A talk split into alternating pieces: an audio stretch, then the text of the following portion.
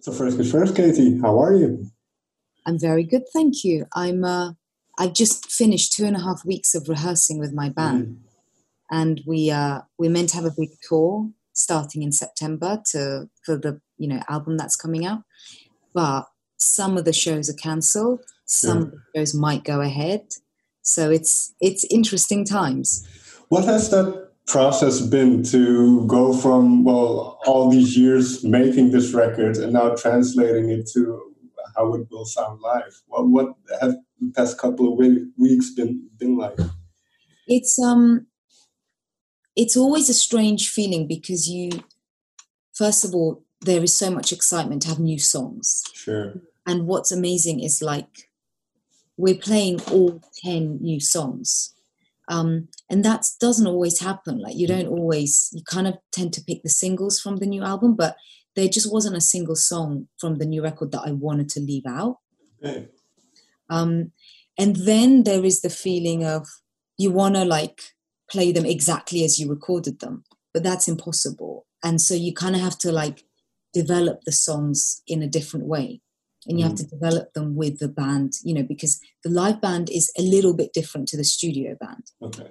And so you kind of have to grow it with, you know, with the feelings now you know so i'm a real believer that um nothing kind of stays the same you know and as mm. time moves on we we grow and things influence us constantly and what gets said and what we experience so these songs are now post the pandemic and um with with new people you know with new feelings and new mm. emotions. And uh and it was about working all of that out over the last two weeks. Right. And that's an interesting thought i think uh, about songwriting in general where uh, you are obviously not the same person you were maybe six months maybe a year ago when you wrote these songs uh, or when these songs came together. So have these songs changed in meaning and interpretation for you yourself over the last couple of they have yeah i mean for example the song remind me to forget um, that was written in November last year. And up until the pandemic happened, the big cities have always been these like relentless energy, fast pace. You know, your mind is like uh, so much noise, so much action. You know, and there's line in that. There's lines in that song that refer to they paint the city like as they were. You know, but now we've now gone through a pandemic where cities have been silenced. Mm. Um, so it, it's interesting that you know i'm now singing the songs and kind of thinking about the time before the pandemic right let's go to kind of when the song started bubbling up then um, because I, I, wanted to mention briefly uh, the ultimate album uh, the ultimate collection that you released in 2018 because i can imagine and maybe this is wrong but was that kind of a, a a culmination of everything that happened before and now you're starting on this new chapter? That, that's the way i saw it in a way but it might be totally wrong i think you can look at it that way of course um, everything's allowed fair enough um, but yeah i think how i would kind of support that interpretation is this is really my first studio album made in england um, not working with my previous collaborator and long-term mentor Mike Batt. Sure. Um, the last record was in winter, and that was made in Georgia. So it was a very kind of different type of project. It was working with a classical choir from Georgia. I co-produced it. Um, it was a winter album. It had a concept, and it was an amazing experience. But to be making a solo studio album as an artist it's a crazy thing to do. Mm. You know, it there is you have to deal with your ego, you have to deal with vanity, with putting yourself out there.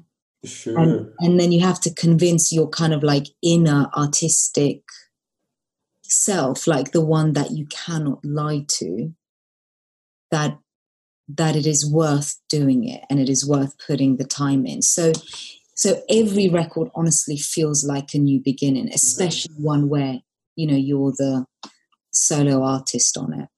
Especially the early stages of, of making a record then are they very grueling for you in a sense as, as you describe it where, where it's, you have to put your ego at rest but still you have to put yourself out there and have what you make be judged by people i mean i saw a clip of where you mentioned all the people that work on the record and uh, that contribute so you have to show them and tell them uh, I want to E here and I want this sound here. So, so what is that process like for you, especially in the beginning of this album? It is it's really difficult okay. it's or and and i feel like um uh it's really never good enough to kind of just do what you've done before mm. um because you know once you've created a record and you've written songs or you've sung songs and you've released them they exist and so by their existence they have wiped out the ability to do something similar. You know, mm. that's why you know that's why we can't make records that sound like the Beatles because the Beatles did it. So like why would anyone want anything but the Beatles if that's the if the that's what they want. Um mm. and I feel the same about my stuff. It's like I've sung songs like Closest Thing to Crazy and Nine Million Bicycles, so that's done. Mm. So it's like every time it's back from the be- back to the beginning. So are those albums then reactions to to the previous one, like you mentioned within Winter, that it's kind of a reaction to uh, maybe perhaps the way that process went, and now, like you say, you're by yourself. It's it's it's a different approach, but and then but there's still a connection with your your home country and and uh, the orchestras and yeah, so, so was the, yeah. There's always a huge connection, and it's you know I I always kind of think about. um like I respect my own past as well as mm. the tradition of our industry. I find it fascinating. You know, I've had moments where I've been on stage and you know and and I my vibe might not be good like I might be feeling a bit more nervous than I should be and then I sort of realize yeah but you know everyone has gone through this you know even the greats that you admire and you just suddenly feel so much respect for everyone that has gone through that path and that tradition of standing on stage, presenting themselves as an artist, presenting their work. Um, so yeah, and I'm sorry. So your question was about roots, keeping up roots in Georgia. Well, more of a, whether it was a reaction to to the process of in winter as well, where um, well, I, I would say each album is kind of a reaction for a lot of artists to what they have done before, like you mentioned as well. So, so were there elements like the orchestra that you thought, okay, this album I'm going to focus on orchestra and I'm going to focus on this side of, of my artistry?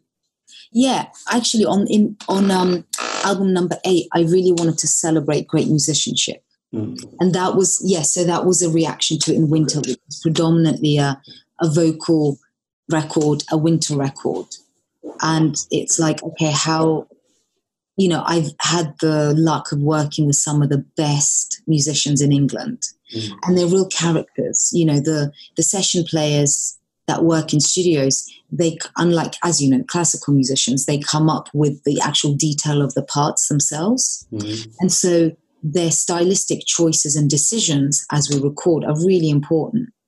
Um, and it's important that that atmosphere is is as good and as comfortable for them as possible. Mm. so for that i also needed a great producer who could captain them you know and that's where leo abrahams came in.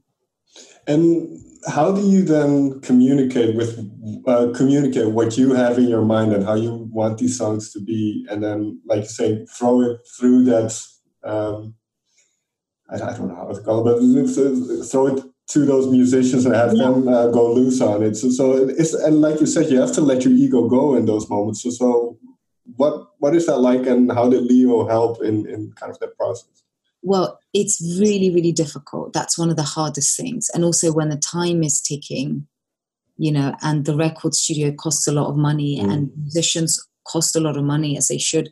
Um, it's very very challenging, and because you know, I said this in, in one of the making of videos we are dealing with invisible material. So, how did I do it? So, first you do it by talking, communicating, and then you do it by listening to lots of records, mm-hmm. you know. And I played Leo a lot of records. And I was also really, I felt comfortable because he expressed that to him a producer's role is to bring to life what the artist's vision is you know so he kind of he comes from that philosophy um, you know and I, I think that's a good way of being a music producer mm. so i played him uh, things like Gia Kancheli, the Georgian composer, classical composer, who has been very inspiring for me. I also played him Ramsey Lewis's um, Mother Nature's Son, which was arranged and produced by Charles Stepney. Mm. Um, I played him a lot of folk songs by Joe Hickerson, and and so through the listening of records, through lots of dialogue, he also played me, you know, a lot of beautiful music, you know, and through that, and then through just working, it starts to something begins to form.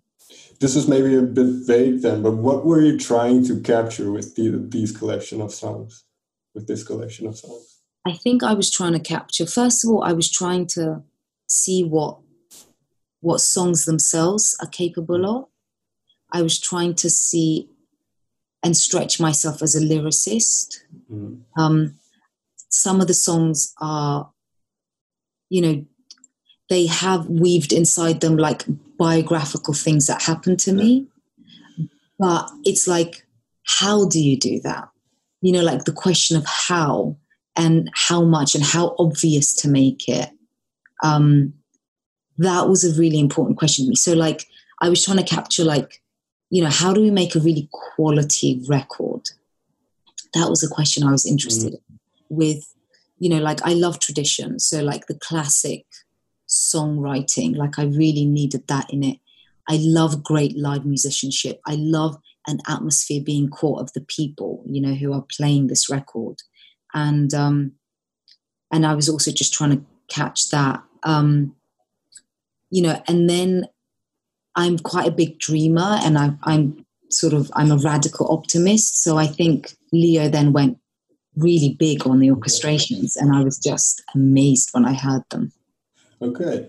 Um, well, let's pick out a couple of songs then. If, if there's one in particular that you you that is a uh, maybe closer to you than some of the others, we can take that one, or I can just pick my favorites uh, from there. Well, I can give you one. I mean, I think I'd like to give you two. Sure. Then you should you should give us a few too, or like okay. you know one. You know, um, okay. probably uh, remind me to forget, which ends okay. the record, and English Manor.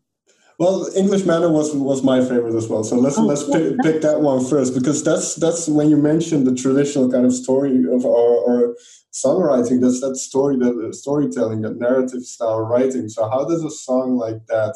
And I mean, I wrote down a couple of lines, and one is. Uh, it's me at 22 he sees which i really found interesting so so how does a song like that kind of come together okay so um or just the thematic elements in it. In when you when you ask me how it comes together, that song took a long time to okay. write, and it was a lot of like the probably the most intense lyric writing okay.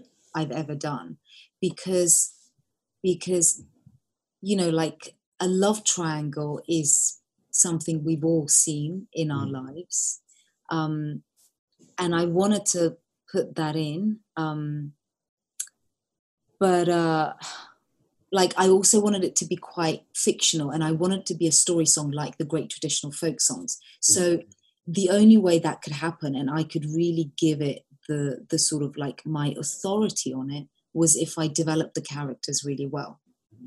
So each character from that song, and even though I'm as a voice, I'm the protagonist in it, they got their biography written out. You know, so what school they went to, how the husband and wife met, who is the protagonist, um, what is the relationship, like where they live, what their house is like, what schools they went to, you know, all of that got developed. Um, and then, you know, it had to get written. But this was all after the music was okay. done. So I worked with Tim Harries and, you know, I had some like lyrical sketches, like some certain phrases you know, and Tim had beautiful pieces of music, you know, and we kind of tried to make it all work. And so we had like a verse one. Mm. Um, and the very first idea, the very first sketch of the song was that the other woman in the song was actually his mother. Okay. So it wasn't a love triangle to begin with. It was his mum. And then Tim, when he heard the lyrics, he jokingly suggested that it should be his wife. And I was like, that's really shocking. You know, I was like, I'm not sure how I feel about that. And he's quite an anarchist, uh, Tim is. And I do remember then I sang it with his suggestion, and it was completely like it electrified the song idea. And I thought, okay, he's onto something here. Mm. And so then I was like, okay, decision made. We're going to go with this. We're going to go with this slightly controversial love triangle story. Um, we finished the music, and then I was on my own working on the lyrics. Um, and actually, a lot of the words were done in the cottage that I was at in the Cotswolds. I was there on my own for three weeks um, and just writing and writing. And when you are there, kind of secluded in your writing, um, I mean, so some of the other songs they delve into kind of uh, love and loss and and um, our, our perception, I suppose, of love and what that is at, at times. Um, so, so why? I don't know if you, if there's an answer to this, but why was that on your mind those three weeks that you were in the Cotswolds? Um, because I think, well, because culturally it's a huge topic. Sure. Like it seems like it's the most important thing that occupies our minds. Um, you know, and I don't know if it's just me, but I don't think it's just me, you know, and, and um, you know, I'm someone who had a really wonderful relationship with my husband and then we separated, but it was an amicable separation. I feel like we had a successful marriage, even though it didn't end the way they're meant to end, you know? Um, it's not the storybook ending that everybody talks about, right? And, and I found that really, what I found difficult was people's reaction to it. Mm. You know, like me and him were like, we have to do this, this is right. You know, we still love each other, we still respect each other, we're going to be friends for lives, but, you know, it's not going to continue as a, you know, as a husband and wife. Um, and then I, it got me thinking about love propaganda you know, and it was a term that I heard and I read in David Hockney's book. I'm a big fan of David Hockney, the English artist, painter. And I thought, yes, like that is what it is. It's like I've heard of lots of different types of propaganda, but love propaganda is is an issue. Right, I've never heard that term. That's actually good, uh, quite good. It's actually, really yeah. good, right? Yeah, and um, and I thought, wow, I've been part of love propaganda. You know, I've sung songs like Closest Thing to Crazy and Nine Million Bicycles, and they talk about this sort of, you know, forever beautiful, like undying love. But it's, you know, and that can exist, and I'm glad it does. But also, the reality most of the time isn't that. And and I just really believe that songs and records can take it you know, even in a mainstream and the kind of artist that I am, it's like I believe I can handle like real life um, mm. and and how the reality weaves into record making and songwriting. Um, I think you know that's the sort of path that I'm interested in exploring.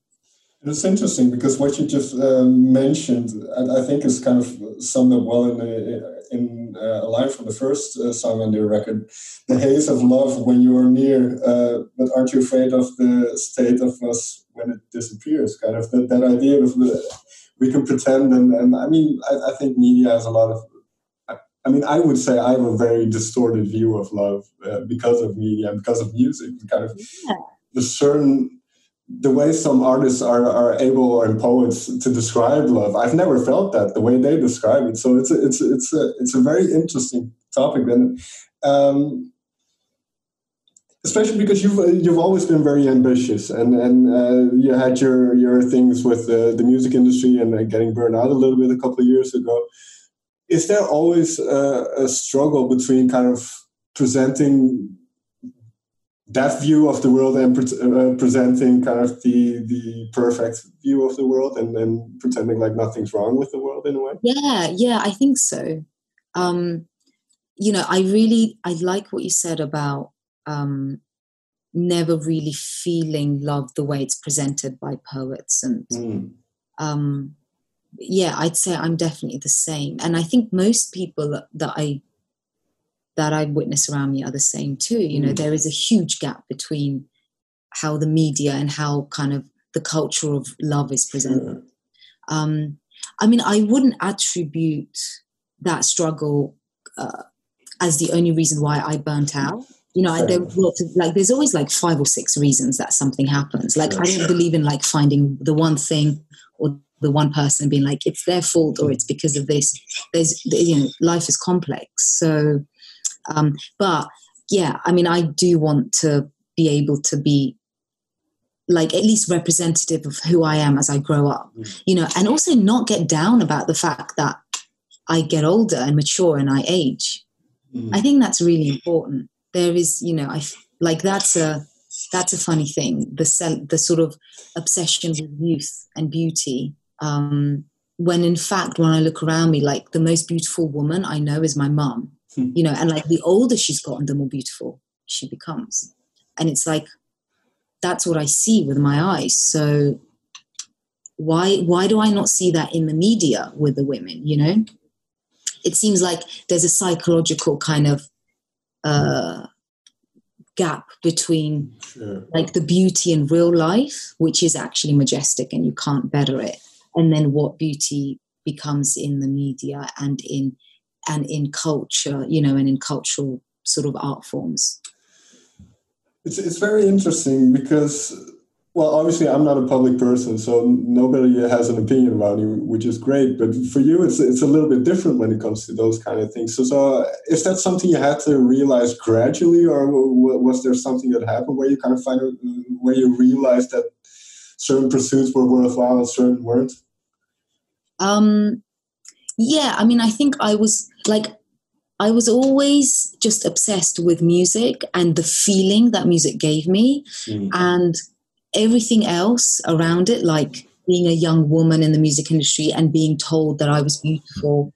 I just kind of thought as like, great, but like whatever. You know, it was to me, it was just like a side thing. And it's like, let's let, like let me just work with the music. That's what I'm interested in. You know, and then occasionally if I was um, asked to do an interview for like a showbiz magazine, I was like, like whatever, like that doesn't, you know, I'm happy to do interviews. I'm happy to like do what I need to to get my music heard and out there. But um, you know, let's just not mess about with like bullshit. That's just not important. Like, right. who cares? Um, you know, and then thankfully, you know, my PR people kind of saw that it was quite a strong, clear direction, and they got it. Um, but in terms of people's opinions, yes, sometimes you do get affected by it. But then also, I'm kind of like, again, it's like, it doesn't matter. Just stay focused on hmm. the important thing, which is how I feel about the work, you know, and the experience I'm trying to create for the listener. Um, that's I like that last thing that you said that the experience you want to create for the listener because especially the, uh, nowadays with with the pandemic and everything that's going on in the world, uh, people don't hear music or listen to albums the same way. There's no live shows. There's uh, there's different tools for you available to promote the records and and maybe you can talk about kind of the, the album cover and, and the fact that you did some mixing because now you have to do all these these uh, things yourself as well. So, um, yeah, how do you feel about going into this whole process, uh, kind of in, in, uncharted territory, almost? I actually have been really enjoying it. Okay. Because I think it. I've come to realize that I'm quite um, like an adventure seeker, mm. and so I'm actually not good doing things that are predictable. Okay. Um, you know, and I kind of find I become sort of bored quite easily if I'm repeating things. Um, so this has been really quite quite interesting. On the mixing side, the record was mixed by uh, Cameron Craig. Okay. But I was I had to be there to listen to like everything, and it was vir- you know so I, we were doing it virtually. So I was listening on my headphones or my or the speakers okay. as he was doing it in real time. And then, but the photography, yeah, uh, that was in deep lockdown, and we had to get the album cover in once the record was finished. And um, Rosie Matheson sent me her camera. I'd never used a film camera before, and I loved kind of discovering it. It was really cool. I've actually got a camera arriving on Monday because obviously the one I used for the front cover I had to give back to Rosie because it's hers.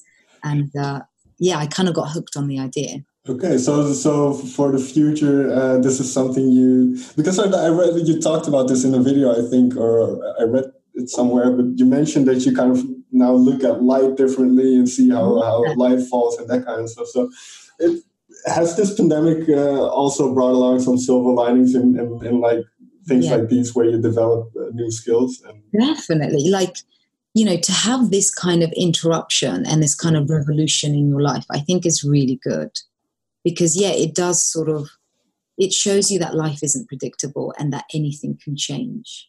Um, and particularly in the west i think we're so accustomed to peacetime um, you know and being able to go on holiday and going to buy anything and going to restaurants. And then suddenly a you know something like this pandemic happens and everyone is going oh wow you know life isn't so predictable. You know no one is um uh, immune to a big life change and and I think it's good for the spirit, you know, and for how we how we sort of look at ourselves. Final question then: uh, What do you hope uh, once the album is released that people will be able to find in it or take away from it? I would love it if people kind of um, just enjoy it, you know, and just like, I mean, I get the most unexplainable feeling when I listen to great records, mm. you know, and if I can share some of that feeling with my records, then the job is done now. well, one last uh, thought on this then, because uh, as, as a songwriter, you mentioned kind of continue trying to develop. What, what for you is, is your um, this is gonna sound weird. What are you trying to get towards as a songwriter, so to say? What What is your um, is, is the pursuit, so to say, a perfect song? Is is that is that kind of what the pursuit of a songwriter is? No, I think the pursuit is transformation. Mm. I think that's the pursuit. I mean, but you know, it's it's like it's not just one thing. Sure. I know you said that um, you notice that I'm ambitious. And of course, I am ambitious, but you know, I realize. I mean, it's a, it's a cliche. Like the purpose isn't to get to the end, um, especially when the process of writing is actually so beautiful. You know, like I have like I've actually experienced writing completely transforming me. You know, and I discover new things about myself and and, you know, when you just keep going with something that is so difficult and so tough to, to crack and to make great and beautiful, and then over time it gradually happens, you do get transformed. So I think that's the purpose of it. Mm. Katie, thank you very much for your time. Thank you so much. Thank Love to talk to you.